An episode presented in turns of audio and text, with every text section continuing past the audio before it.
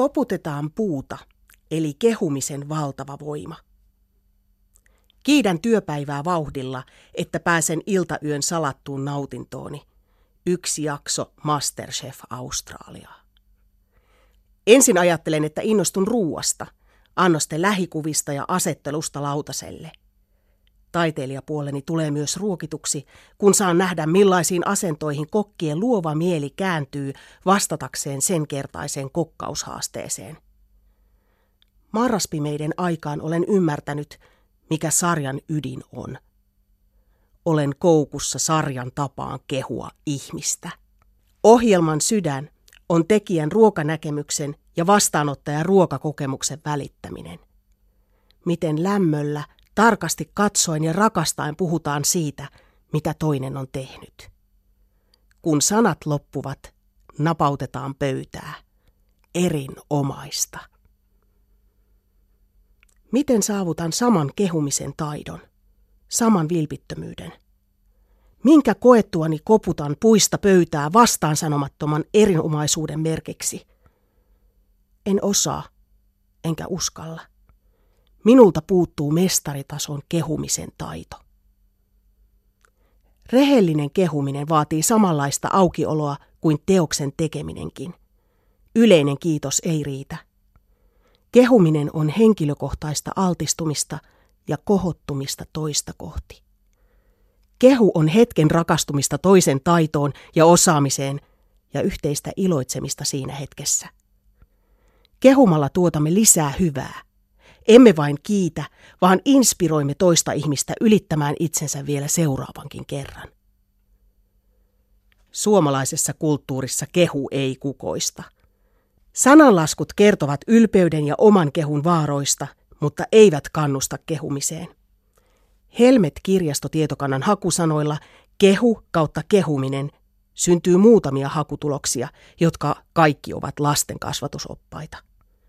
Sen sijaan hakusanalla ylpeys löytyy 132 tulosta, tietokirjallisuutta ja kaunokirjallisuutta.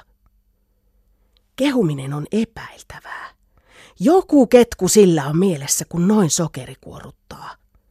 Näin ajattelemme helposti silloinkin, kun kehutaan ihan tosissaan. Kun ei kehuta vartaloa tai nättiä naamaa, vaan puhutaan tehdystä työstä tai taidosta. Työntekokeskeisessä kulttuurissamme kehu on melkein sopimatonta. Sitä ei voi tehdä oikein. Kehuja imartelija tai tyhjän kiittäjä. Kehuja ostaa ystäviä tai koittaa liittoutua. Näitkö, miten se koitti uida liiveihin, mätä hauki? Kehuja rehentelee asiantuntijuudellaan. Mitä sekin muka kirjoista tai keitoista tietää? Kehujalla on salattu motiivi. Hän on shoppari tai lobbari.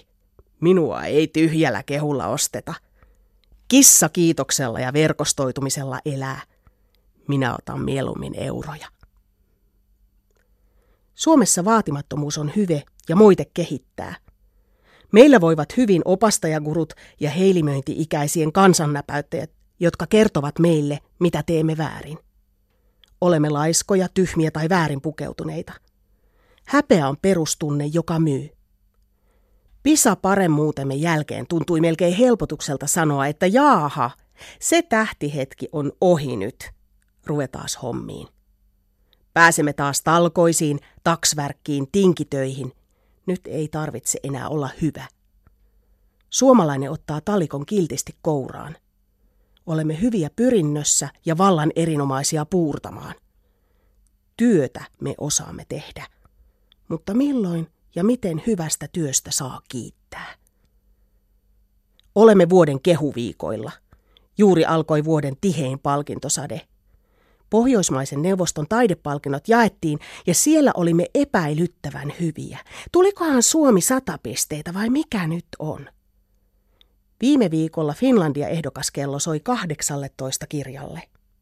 Nämä teokset nousevat huomion valoon ja keskusteluun, ja hyvä niin.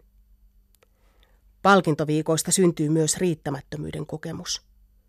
Ehdokaslistoille ja lehtiarvosteluihin mahtuu vuoden kirjoista vain murtoosa – Valopiiriä pitäisi osata laajentaa.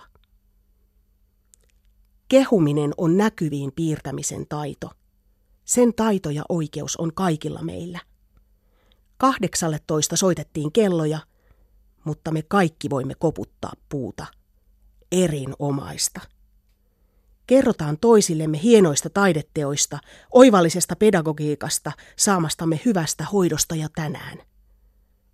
Kehutaan julkisesti, kavalletaan toisten nerokkuus muidenkin tietoon. Tuotetaan osaamista, ei häpeää. Häpeää elämä tuottaa itse kommelluksineen. Lisää ei tarvita. Talikon, lusikan tai kynän voi ottaa käteen inspiroituneena, siksi että haluaa ylittää itsensä. Ei siksi, että jäi läksyt tekemättä.